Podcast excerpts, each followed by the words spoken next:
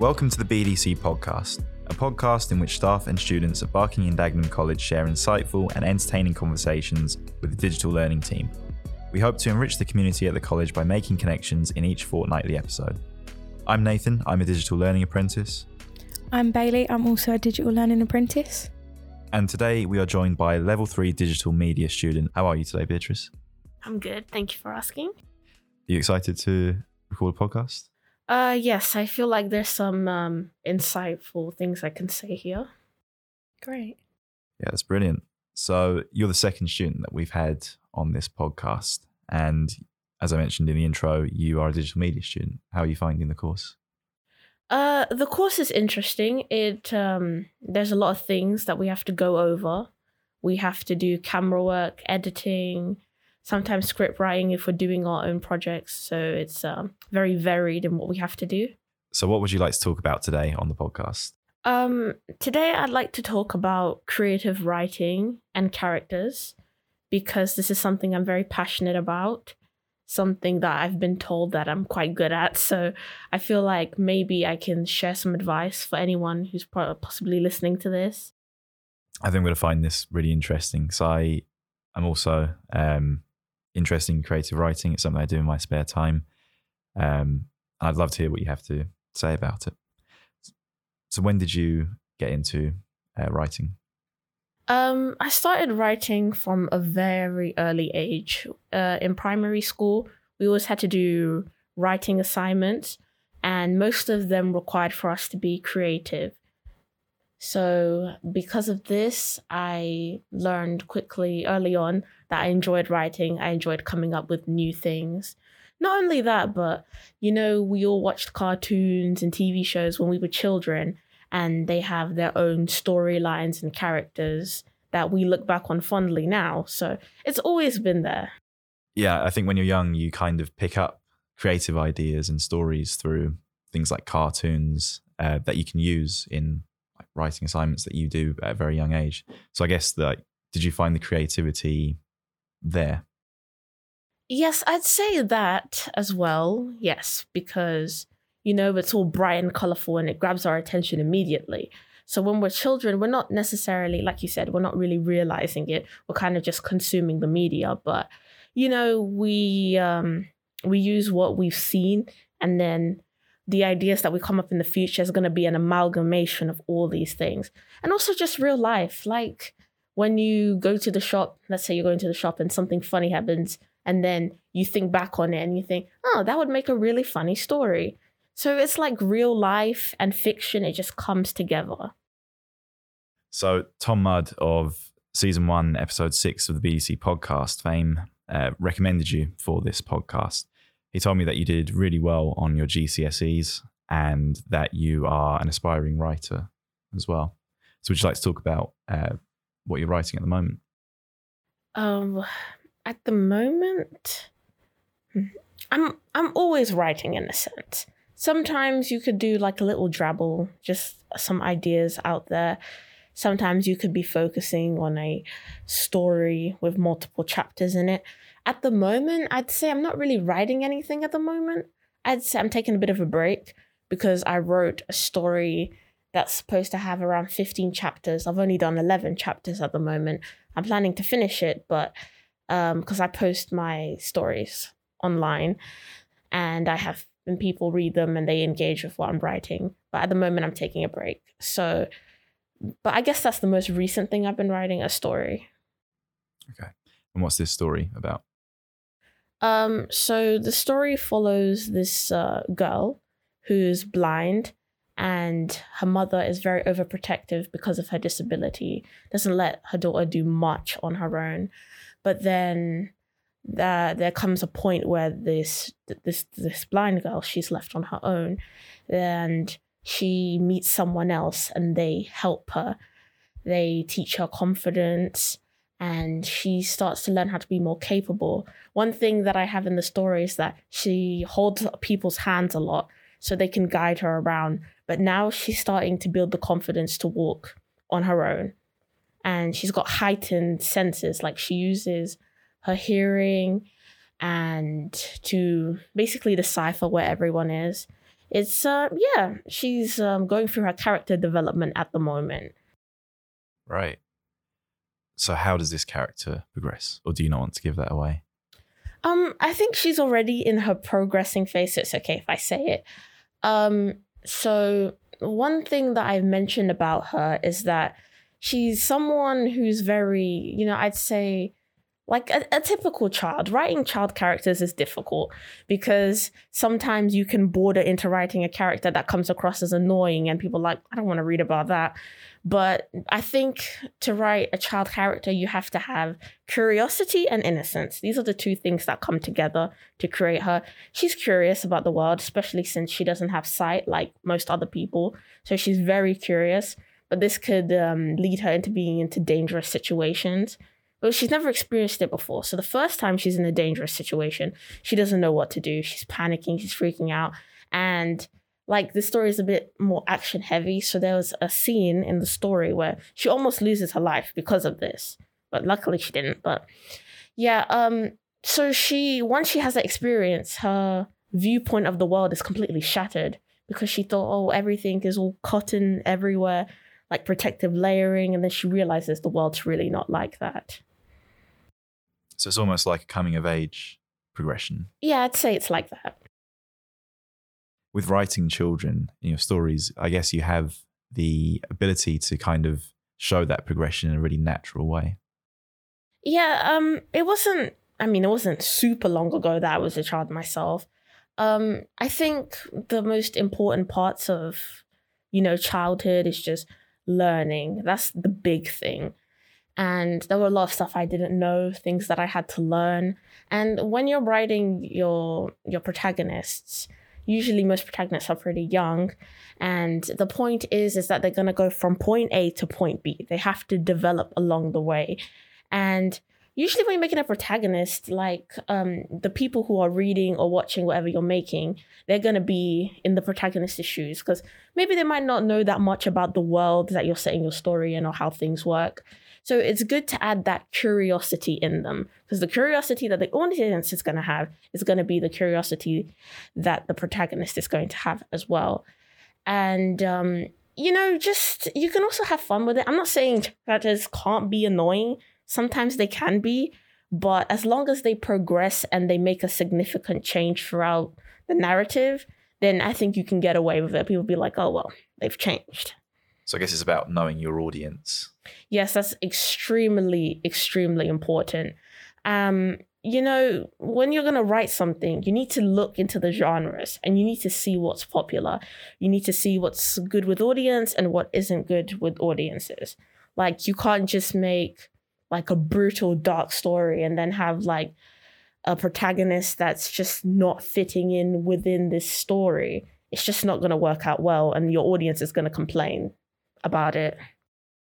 Tom also mentioned that you are writing a screenplay. Okay, so the screenplay that I've been working on is for a comedy show. Uh, basically, so we have our main character. Her name is Audrey. And she's like, she's a businesswoman. She has, she has an office job and she was about to be engaged at the beginning of the series.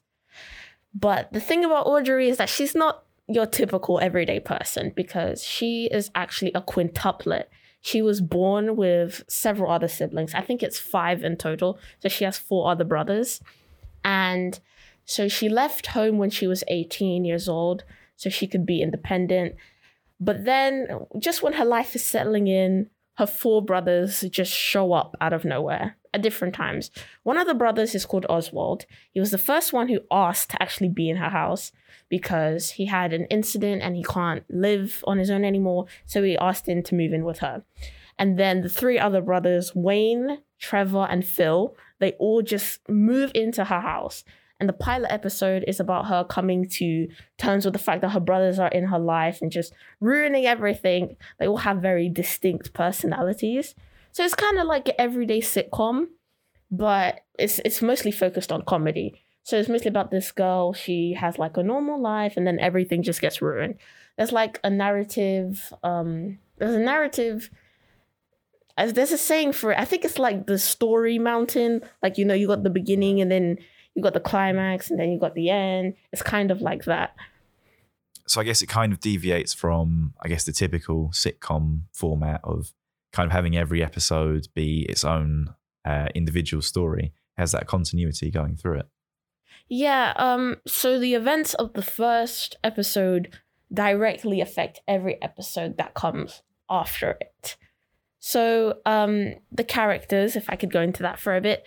So Absolutely. we have already explained Audrey, and then I have Oswald. He's the positive one. He sees the positivity in absolutely everything.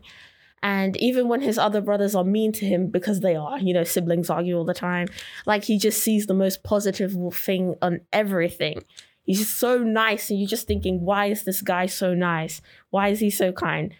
But the twist is that I wouldn't say that he's not nice. He's just not as innocent as he comes across. He's actually very calculating underneath, but he hides it under the positivity. I think, like, we all know someone who just seems all sunshine and rainbows, but when you look deeper, it's just, it's not really all about that.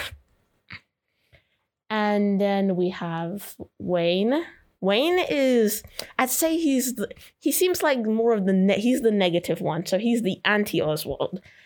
Negative about everything. He was originally living with his mom, like the mother, before all this happened, until she kind of kicked him out because he wasn't doing anything. So instead of mooching off his mom, he's going to mooch off his sister's house now. And, well, he did initially have a job, but he just kept getting fired because he's rude to all the customers. Anyone who has worked in customer service knows that people can be really rude. And so he's supposed to be like... like the audience, think of like the audience who's worked in the fast food industry and they know what it's like. So he's supposed to like reflect that. But he's also very sarcastic as well. Just sarcastic about everything, just a comment for everything. And then we have Trevor. He used to have a business of his own, but it, w- it, went, it went bankrupt and he has no home, no nothing. So he goes and lives with his sister. Right, lives, because he didn't really ask. He just showed up. And the thing about him is that he's someone who tries to pretend like he's the smartest all the time, but he's not really that smart.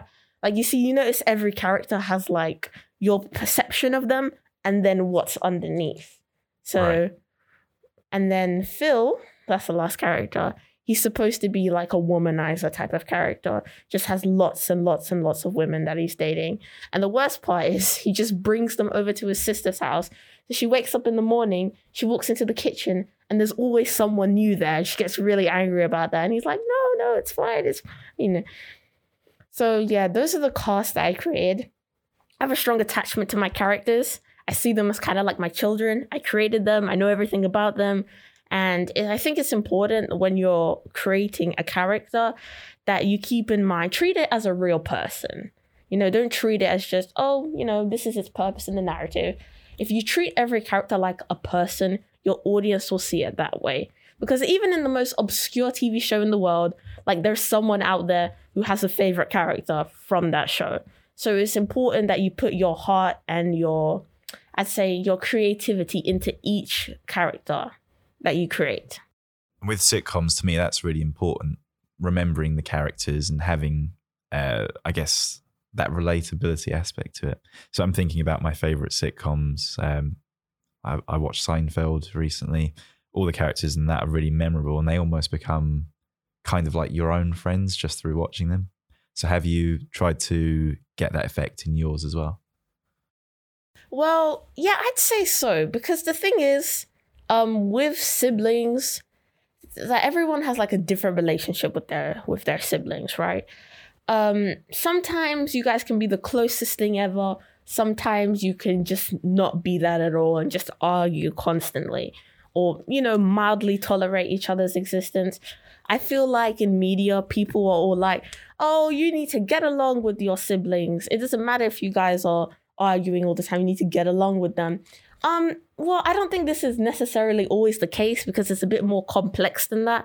Doesn't mean you hate them, you just don't get along with them.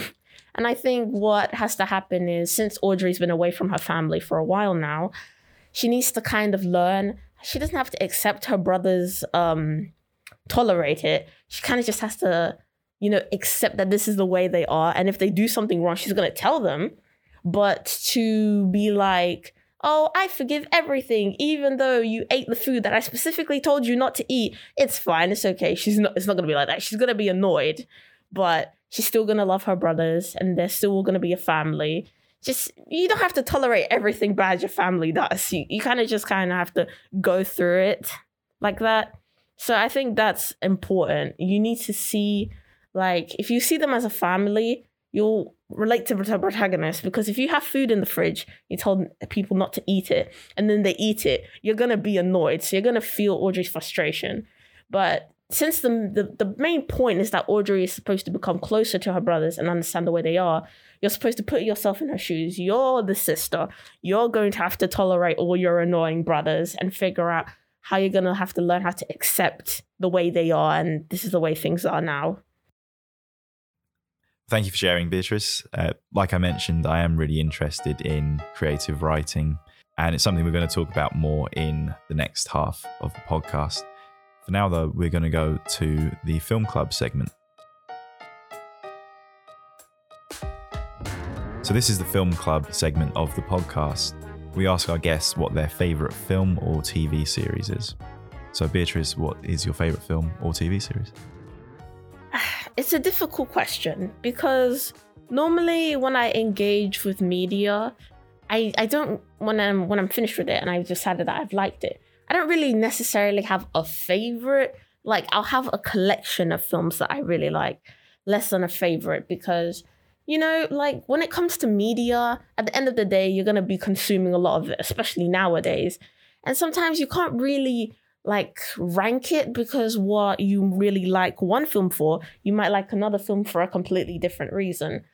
Though, if I had to think of a movie at the top of my head that I really like, I know this might sound a bit silly, but I really like Space Jam.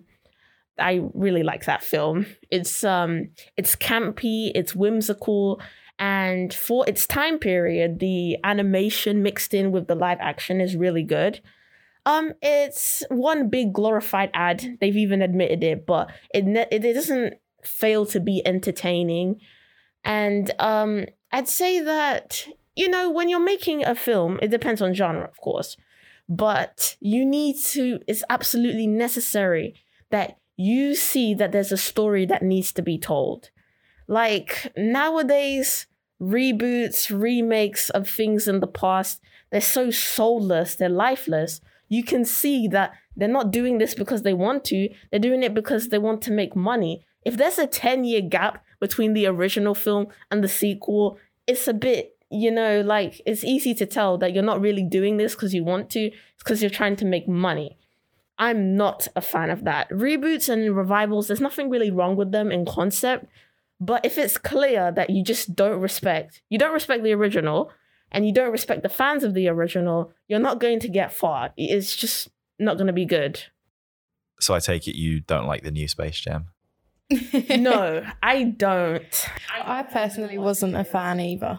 I, I, I did not watch it. Right. And I say I don't, you, how can you say you don't like something even though you haven't watched it? Look, I've seen the trailers. I saw what they were trying to do. And honestly, I'm going to be honest. I like movies from the nineties and the eighties more than I like movies from nowadays. Because, like, there's a distinction. Back then, you'd see multiple movies coming out from different companies. Nowadays, the only movies that I really see in cinemas nowadays are, like, Marvel films. Or some sometimes it's films from other studios, but most of the time it's just Marvel films. And about the new Space Jam, I've got a fun fact. It did not make nearly as much money as the original. The original was somewhere in the, like, two hundred million, and the Space Jam: A New Legacy was, like, in the one hundred million category. The point is that it did not make as much money as the original. Do I blame it? No. The original came in, I think, nineteen ninety-five, if I'm not mistaken. And the new revival came out in, like, twenty twenty, twenty twenty or twenty twenty-one, something around that time. Th- that's a big gap. Audiences change. People change. You can't just take a movie from the past and try to create it now, because you have to keep in mind that back in the nineties, the Looney Tunes and Michael Jordan were a huge thing. which, you know, granted it the success that it did, as well as being an entertaining film. Uh, from the New Legacy thing, there was a lot of controversy surrounding the film. Uh, I won't go into that today, but um, there was a lot of controversy, and there was like this huge scene where they tried to include all the characters from Warner Brothers properties. I saw that and I thought, what was the point? There was no point to add all these pointless cameos. Like, it feels like they made the film just for the cameos and not for much else. It's just not that great. Has there ever been a film that has, maybe not a favourite film, but a film that's ever influenced your writing at all? Film that's influenced my writing? Um, yes, there is one. And it's not really a live action film. It's an animation film. I saw this like years ago when I was a child, but it's the one distinct film that I can remember changing my perception of stories. Don't laugh, but it's Kung Fu Panda two. Um, it's this film specifically because like, um, it's a very, yeah, it's a kids film. We'll, we'll say kids film, but it's also, it's very dark and gritty. Like, I don't know if you guys have seen the movie before, but I'll try my best to explain how it shaped um, my uh, future for when it came to writing. Um, so the main protagonist, um, he starts getting P T S D during the beginning of the film. Like, he sees the main villain, who's a peacock, his feathers trigger P T S D in him. Like, before this, he was fine. He wasn't worried about his past or whatever. And then he sees it, and then he starts thinking about his past. And then there's like an adventure that they have to go through, and he has like a confrontation with the main villain. And when I saw the way, like, it had dark colors and everything, the atmosphere was set. When I saw the way this protagonist spoke to the main villain about his past, because the villain did end up committing genocide on his race, and like they go into that, and they they were talking, and it was just like a really heightened, intense moment. Like, I could feel myself in the scene. I could feel the tension.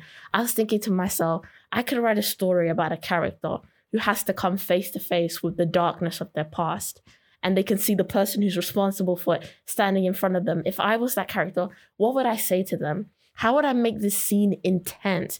Because, you know, everyone's going to react to a situation differently, but the power would be in my hands. I would control how the character would react. I would control how the villain spoke to the hero. I would control how this affected them. I could describe it through my own words and, you know, bring that to my audience. And that's when I realized, you know, I want to write stories. I want to write something cool like that, something emotional and impactful. I want to be able to do that. I enjoy a lot of um, animation that is typically uh, associated as being like children's films. I find that they they get across ideas that are really serious, like the ones that you mentioned, in a way that's quite accessible to a wide audience. Part of that, I think, is the creativity that comes with having animation um, as a visual format and telling the story through that as well. Okay, so the medium of animation is often something that some people look down on. They see it as an inferior form of storytelling, or a juvenile or childish way of storytelling as compared to real life people. And I think that's bogus. I'm just going to say that off the bat. Animation, I know I'm not an animation student. I probably would have been if I was good at drawing, but I'm not. Writing is what I'm good at. But I think... um, writing and animation come together like really nicely. See, the thing about animation is that it's not constricted to the real world. You can do anything with the power of animation. Like, literally the whole world is at the whim of your pen. You could do literally anything. Like, you could make, like, for example, like if you were making a live action film and you had someone drop a bowling ball on someone's head, it's like, probably not, it wouldn't be as um it wouldn't be as comedic as if it was an animation. Like, if you watch Tom and Jerry, you see they have a lot of slapstick that wouldn't really work in live action. It would come off as a bit strange. Uh, it can be done, like if you've seen The Mask with Jim Carrey in it. Yeah, there's a lot of cartoony and zany things in there, but I guess it takes a specific actor to be able to portray that, because not everyone can. Um, another thing, if you look at the Disney live action remakes and you compare them to the originals, you can see that, you know, animation just allows you to be more expressive, more creative. When you've got live action people, I'm not saying that's a bad form. I'm just saying it's not as grandiose as everyone thinks it is. Like, these two forms, live action and animation, can be on the same level in the forms of storytelling. They're both very important and they're both very expressive, just in different different yeah, ways. Like, they have their own strengths. Yes. Um. Another thing I'd like to mention is Pixar films, because I'm pretty sure everyone here has seen at least one Pixar film, right? Yeah. Yeah, I'm a Cars. big fan of Cars. I'm a big fan of Pixar films. About those, um, see, I'm I'm mentioning Pixar specifically because I can remember that back in the earlier days, earlier Pixar films, you know, Monsters Incorporated, Ratatouille, Cars, as well as you mentioned, these movies have like specific values that are instilled within the plot. Um, for example, I think like, you know, Finding Nemo, the beginning of Finding Nemo, that part with the barracuda and stuff, that part was, people may seem that's a bit extreme for children, but I thought it was quite necessary because it exemplifies why the main character has is so protective over his son the way he is.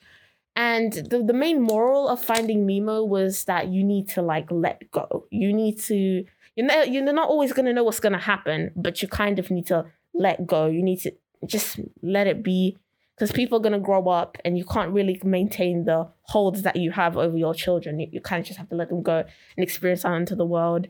And Ratatouille, my one of my favorite Pixar movies, um, it's the main message about that is that you shouldn't let people tell you what you can and can't do, because as long as you have the ambition and the strive, then you can get anywhere you want. You just got to put the hard work into it. Because one of the quotes in the story is, "Not everyone can be a great artist, but a great artist can come from anywhere." I think this is very important because some people, you know, people have eyes, you know, they use their eyes to analyze you, think, hmm, you might not be that good at this or you might not be too good at that. But people should really, you know, look beyond that, because you never know what someone's capable of just by looking at them. I think that's an important message as well. And Um, I dare say that these messages wouldn't be as effective in live action because, you know, rats in real life don't have expressions. They don't talk. But in animation, we can believe that this is part of the world because, you know, the animation style allows us to see it that way. So I just wanted to mention that because I think it's very important. Okay, that's the film club over. Let's roll credits.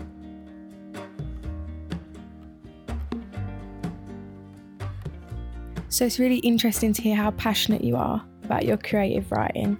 And I just have a few questions for you about it. So I heard you say earlier that you share your stories online. Um, I just wanted to know if maybe you have a target audience for your stories or if you have a range, and if so, why do you have a target audience for them? Um, usually uh, my target audiences are usually people between the ages of, I'd say, thirteen and up, mm-hmm. because um, fandom spaces are quite diverse, I'd say. Like, there's people of all ages in specific fandoms. Like, Star Wars fans can be people of any and all ages. And if they're interested in writing, who's to say that they're not going to stumble across something I've written and just read it and be like, oh, that's pretty good. Um, but uh, when it comes to writing online, since it's more of a whoever stumbles upon it kind of thing, I'm not really targeting for anything specific. Like, I will not have extreme, extremely mature themes in my stories. Like, I wouldn't. It's something I'd say balanced. It's pretty balanced. Like, something you would watch on T V. However, I wouldn't say that this is the case for things like movies and um, T V shows, because with movies and T V shows, you need to be aiming for a specific audience, especially if it's a reboot or a revival. I've seen too many times where companies don't think about like the previous property or the fan base of the previous property, and they kind of just dive headfirst into whatever they want. Like, it's not recommended. It's not going to do as well because you're not taking into consideration the culture surrounding that film. Like, we all know pop icon films like Jaws and Star Wars and things that have gone on to create like franchises, the fans, you always have to keep the fans in mind. Can't please everyone, that's the case. But generally speaking, you should try your best to appeal to that audience because it affects how successful your project will be in the end run. So I guess my answer would be, so if you're just doing things online, like independently, it's not as important because you have like a broad range. But with official things like movies, T V shows, et cetera, you need to be mindful of your audience. It's pivotal if you want what you're making to succeed. Mm-hmm. Something you mentioned earlier was that your characters are your own. It's like you, they're your children, I think you said. Um, and it reminded me of this piece of advice that I think a lot of writers get, and it's that the best stories are like personal to you. So when you're writing stories and characters, do you base those on experience? Um, well, yes, kind of. I say kind of because, you know, if I wanted to write a story about going to space, I couldn't just walk up to NASA and be like, hey, I really want to write this story. I was wondering if you could organize a spaceship for me maybe this Saturday. Like, I couldn't do that. But Um, maybe I could, if I was writing, let's say I was writing a comedy film, I could remember a funny exchange I had with my friend and make myself in the story have this funny exchange with an alien instead. Like, I could do that. So it's kind of a mixture, I'd say. Like, they say, the, the advice that you said that the best stories are personal. I agree. But to an extent, I also feel like you need to kind of loosen the hold that you have on your story. Don't make it too personal, because at the end of the day, like, it's supposed, stories are something that can be wildly interpreted. Everyone has their own interpretations of movies, and frankly, if you really want your creative sparks to fly, you can have a tight hold on your story, just not too tight. Give it room to breathe. I agree with what you've said, that having personal stories is good, but to a certain limit. If it's too personal, I find I'm not really that interested in it. I find it can often be a bit too uh, like raw, I suppose is the word. I enjoy a lot of like fantasy films. So like Lord of the Rings films are some of my favorites, and those are fantasy. Obviously these things never happened. The writer would never have uh, experienced these things. So when I was in secondary school, I really enjoyed creative writing. And I know you said earlier about how you linked maybe a, an exchange between you and your friends maybe into a story. And I used to really struggle with creative writing in school because I could just never think of any ideas. So I was going to ask, um, is there any things that are like happen in your daily life that make an impact on your stories? Like something you would definitely write about? Like, is there something you remember that um, has made a big impact? I would say if people are struggling with creative writing, the most important thing is just feel. That's what's important. You need to feel. Like, for example, I wrote this uh, short story about a girl who was running away from a zombie and she had to climb over like a huge fence. So I closed my eyes and I think to myself, okay, it's a post-apocalyptic world and my family's all gone, and there's a zombie chasing after me. I had to feel. I had to think of all the moments in which I experienced the same feelings. Like, I had to think of when I experienced fear. What did that feel like? My heart was beating so fast, I could hear it in my ears. My lungs were hurting because I've been running for so long and I was out of breath. I thought about those things and I felt it. Upon feeling these things, I could then transform my feelings into words on the paper.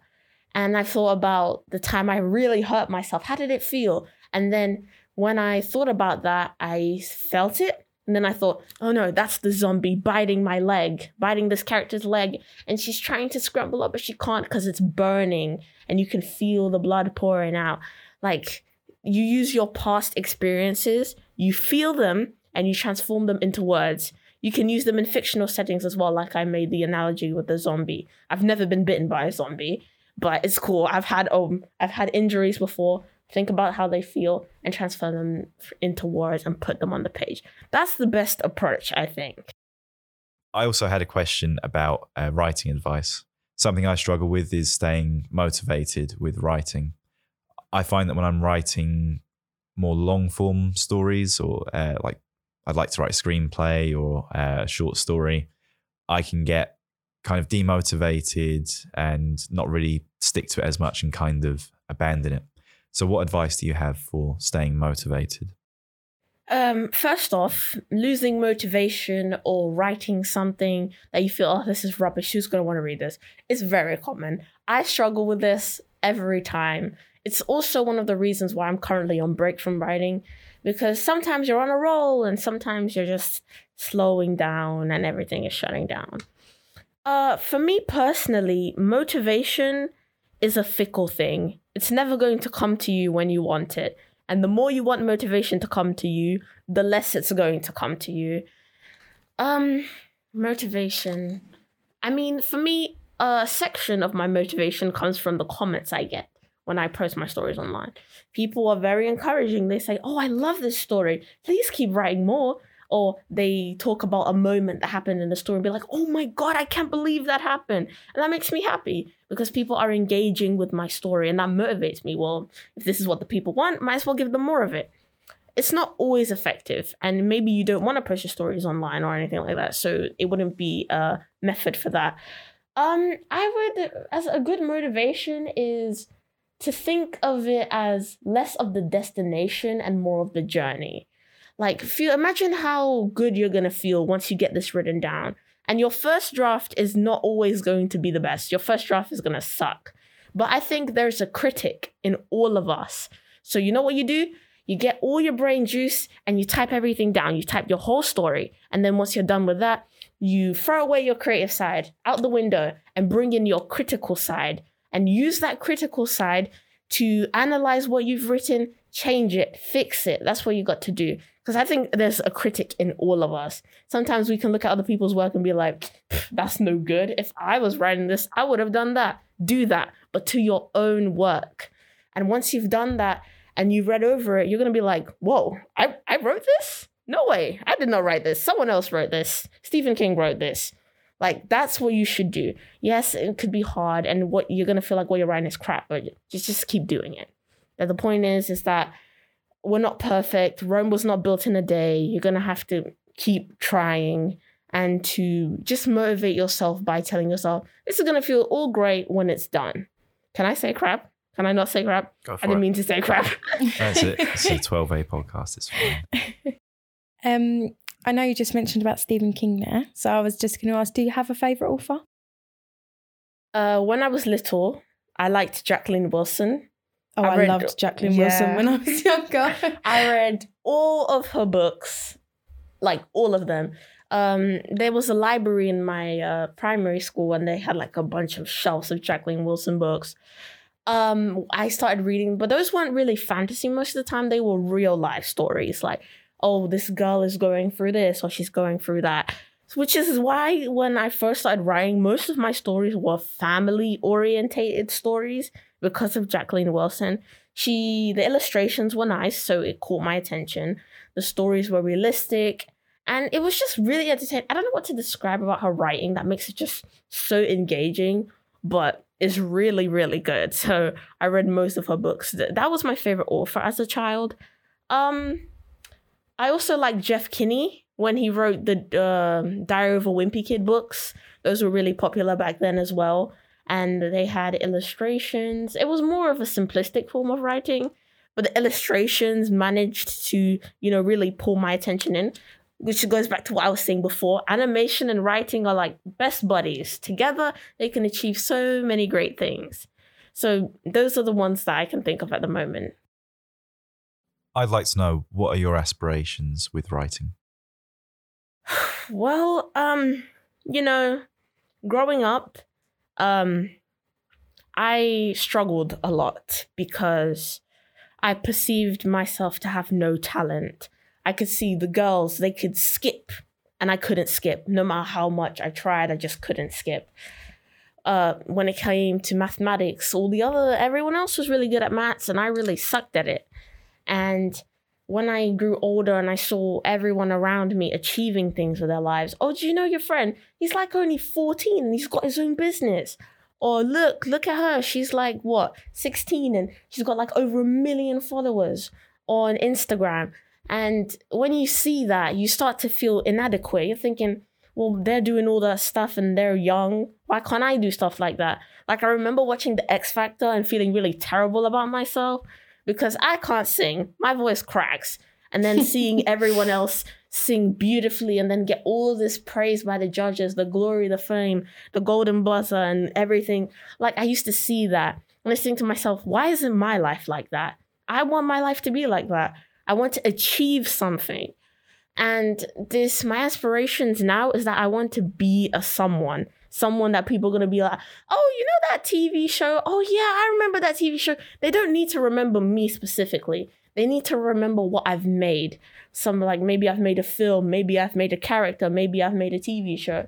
And fifty years from now, everyone's going to be like, do you remember that cartoon character? Oh, yeah, I remember that character. That is all that I want. I don't even mind if people don't remember me. If they remember what I've created, this is all I want. Because it's going to prove to everyone that, like, it's just not, oh, she's weird. She she she doesn't do anything. Or I haven't seen her achieve the same things her cousins or her friends are doing. Like, maybe I have to come to terms that with what I'm trying to do, of what I'm trying to achieve, it's going to take a little bit longer than what everyone else is currently achieving. As long as I can make an impact, as long as I can make something that people will remember, then that's all I want. Storytelling is so powerful. I mean, our whole society revolves around stories in a sense. I mean, movie companies, they're making movies every year. Media is being produced every year. And it's important for me to make me feel like I've made a dent, that I've made some kind of contribution to the world as a whole. As long as I can do at least something, or at least work on something that's big, or, you know, just make something, then that's all I need. This is all I want to achieve. Beatrice, thank you so much for joining us today. As always, I enjoy listening to people who are so passionate about their interests. And I really hope you do create that one piece of media that lasts and is your legacy. Maybe we'll be talking about it again yeah. in fifty years' time. If you'd like to be on an episode of the B D C podcast, send us an email. We are digitallearning at b d c dot a c dot u k. We'll be back in two weeks with another podcast episode.